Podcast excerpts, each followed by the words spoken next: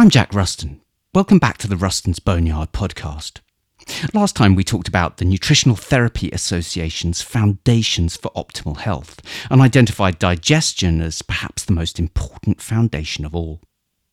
Today we're going to take a look at some of the downstream consequences of poor digestion, starting with its impact on our endocrine system, on our hormones. Hormones are systemic signaling molecules released into the circulation from one location to elicit specific effects elsewhere. Their presence instructs any cell with the correct receptor to behave in a certain way. A hormone may have a specific target or a far wider reach, acting on cells all over the body. Sometimes one hormone can result in the cascading release of a number of others.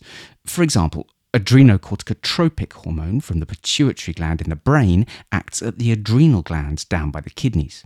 The adrenals then release cortisol, epinephrine, and norepinephrine, which act throughout the body to increase blood pressure and volume, heart rate and contractility, blood sugar, bronchial and pupil dilation, the changes that characterize our fight or flight response.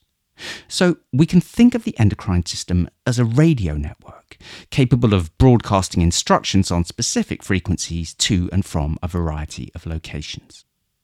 So, what has this got to do with digestion? Well, not only does the digestive system have a number of hormones of its own, but it's also responsible for absorbing the precursor nutrients that the body requires to make all of our hormones. Essential fatty acids and cholesterol, amino acids from the protein we eat, minerals like iodine, zinc, manganese, chromium, selenium, and copper, and indirectly, even the energy we digest can affect our hormone production. If we're in too great a calorie deficit, our body will downregulate our production of sex and thyroid hormones, reducing our metabolic rate and preventing us from bringing more people into the world when resources are too scarce to feed them. And of course, the endocrine system isn't the only one affected by our digestive function. Split into innate and adaptive components, the immune system is comprised of a number of defensive layers the physical barriers of our skin and mucous membranes, antimicrobial substances like interferons and iron binding proteins, the neutrophils, macrophages, and natural killer cells of the innate immune system, ready to engage whatever pathogens they may encounter and to respond to cytokine signals, a call to battle from other immune cells. And then there's the really clever stuff, the B and T cells of the adaptive immune system, capable of identifying specific pathogens and mounting a targeted response before remembering them for the future, retaining the capacity to respond so quickly that if we're ever infected again, we may not even realize it. Of course, all these cells have nutrient precursors that rely on the function of the digestive system amino acids, vitamins A and D, and a host of B vitamins, as well as minerals like zinc, copper, and iron. The body uses the lymphatic system to give our immune cells opportunities to encounter and identify threats. It stations immune cells around its borders. Clusters of secondary lymphatic tissue sit just beneath our skin, in our lungs, eyes, and mouth, and in our gut. Gut associated lymphoid tissue contains some 70 to 80% of our immune cells, judiciously placed where the body anticipates the greatest influx of bad guys. And so it's no surprise that if our digestion isn't working well, our immune system is affected. Our stomach acid, which helps to disinfect our food, may be low, which also inhibits the activation of pepsin, the enzyme which breaks down proteins, and so pathogens. Undigested food particles slow our gut motility and provide complex sugars for bacteria to feed on, leading to bacterial overgrowth high up in the digestive tract. This dysbiosis can crowd out the commensal bacteria that play such a powerful role in our health and well being. Our gut bacteria act both as a modulator of the immune system as well as a physical barrier, and their disruption can open the door to intestinal permeability, a loss of tone in the tight junctions of the gut lining, which open slightly, allowing microbes to pass through.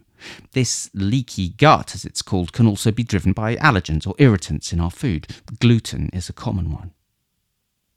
The invading microbes can provoke an inflammatory immune response, or it can be a little more complicated. Sometimes an antigen can have a structure that's very similar to other cells in the body. The adaptive immune system launches a targeted attack on that antigen, which inadvertently includes those healthy cells of our own tissues. And this molecular mimicry is the basis of many autoimmune diseases. like celiac disease or Hashimoto's thyroiditis. The autoimmune jigsaw is a complicated one, but the health of our digestive tract, the integrity of that gut lining, is a crucial piece. Now, speaking of the immune response, speaking of inflammation, we've come to understand that it plays a significant role in the progression of our third consequence cardiovascular disease. Most of us have been led to believe that heart attacks and strokes are the result of cholesterol from our bloodstream accumulating in our arteries, forming plaques that restrict blood flow. But it's a little bit more complicated than that. Cholesterol isn't water soluble, it isn't just floating about in our blood, but packed in lipoprotein particles. And it's these particles that come in different varieties, shapes, and sizes that can become lodged in the artery wall. And while they are necessary for that process of atherosclerosis, there is now some debate surrounding the extent to which they are the cause. We've learned that the health of our lipoproteins, as well as the landscape, the environment that we create for them, is every bit as important as their quantity. Atherosclerosis is not just a mechanical condition of sediment in our arteries falling out of suspension like silt on a river bend, but a disease of inflammation, of the immune response to glycated, oxidized, damaged lipoprotein particles, unrecognizable to the receptors that should have removed them from circulation. These atherogenic lipoproteins tend to be the small ones, which can penetrate the lining of the artery more easily, where they wait to be engulfed by macrophages, their collective debris leading to the formation of the foam cells, which are the basis of atherosclerotic plaques. So, a more atherogenic environment is one of chronically high inflammation, elevated blood sugar, hypertension, and hyperinsulinemia. These are the hallmarks of type 2 diabetes, a major risk factor for cardiovascular disease. Some 80% of those with diabetes will go on to die from heart disease. There are various ways in which the composition of our diet can influence cardiovascular risk, but where does digestion specifically come into play? When it comes to cholesterol, everything hinges around the liver. It's responsible for the production of bile, which enables the absorption of cholesterol from the digestive tract, for the creation of lipoproteins, the clearance and recycling of those lipoproteins once their job is done, and the excretion of surplus cholesterol, again via the bile, back into the digestive tract. But if we have low gut motility, thick, sluggish bile, or stones blocking the bile ducts or gallbladder, this important cycle is compromised. And it's not just cholesterol that's affected. Bile is essential for the absorption of fats. Fatty acids are the predominant fuel for the heart itself, and some omega 3 and 6 fats are essential for the correct management of inflammation. Fat soluble vitamins like D and K2 play an important role in both the absorption of calcium, essential for regulating the electrical contraction of the heart, and in keeping that calcium largely in the bone mass rather than depositing it in less helpful places, like our arteries. And of course, there are other essential precursor nutrients that the structures of our cardiovascular system rely on the amino acids taurine and carnitine, and the B vitamins, for example. Interestingly, our gut bacteria also produce some B vitamins and K2 as they go to work on the fiber and amino acids in our large intestine. But that's not the only thing they do. As we talked about with the immune system, our microbiome represents a barrier, protecting our gut lining and preventing excessive intestinal permeability. We talked about the negative effect of pathogens crossing into the bloodstream, and one example of this is lipopolysaccharides, bacterial toxins that are particularly potent activators of inflammation, strongly implicated in the progression of heart disease. By supporting the health of our digestive tract, we can reduce the risk they pose. So, the liver's excretion of surplus lipoproteins is a big part of maintaining a balance of blood lipids and of course, it's not just lipoproteins that it needs to deal with. One of its main jobs is detoxification, the filtering and biotransformation of toxins, anything from alcohol, caffeine, and medications to redundant hormones and the waste products of metabolism. The enzymatic reactions of phase 1 and phase 2 detoxification make these substances more hydrophilic, more water soluble, so that they can be transported out of the body in sweat, urine, or via the bile to the gut and the feces.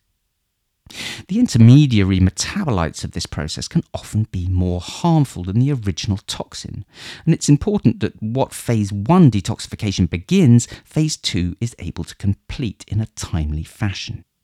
Equally, toxins can be reabsorbed from the bile in the gut back into the bloodstream. And while the term detox is frankly contentious, often misused, missold, and misguided, there are things we can do to support the liver in its task, like providing the precursor nutrients for phase 1 detoxification, the B vitamins, vitamins A and D, and the substrates of the six conjugation processes involved in phase 2, like sulfur from cruciferous vegetables, glucuronic acid, and the precursors to our master antioxidant, glutathione. It's of note that many of these precursor nutrients are most abundant in animal foods, raising questions about your typical plant based cleanse. Again, digestion is an essential component in all this, not only in the absorption of these nutrients, but in terms of its role in excretion. If our bowels are unable to move, we're more vulnerable to that process of reabsorbing toxic substances back into the body.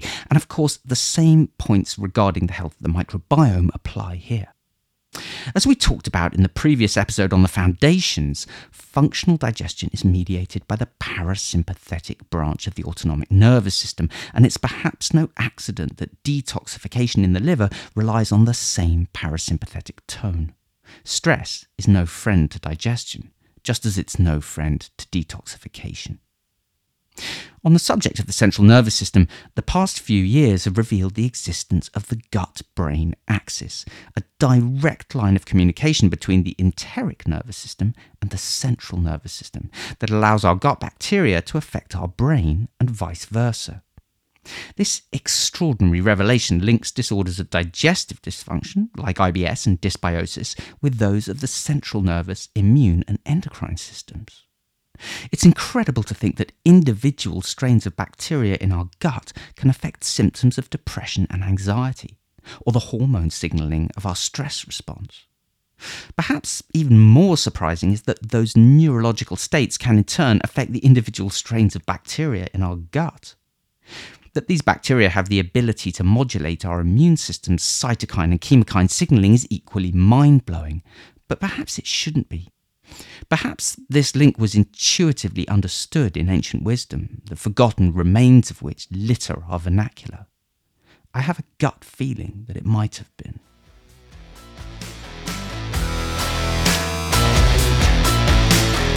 That's it for now. Come and find me on Instagram at Ruston's Boneyard and at www.rustonsboneyard.com. Keep cooking.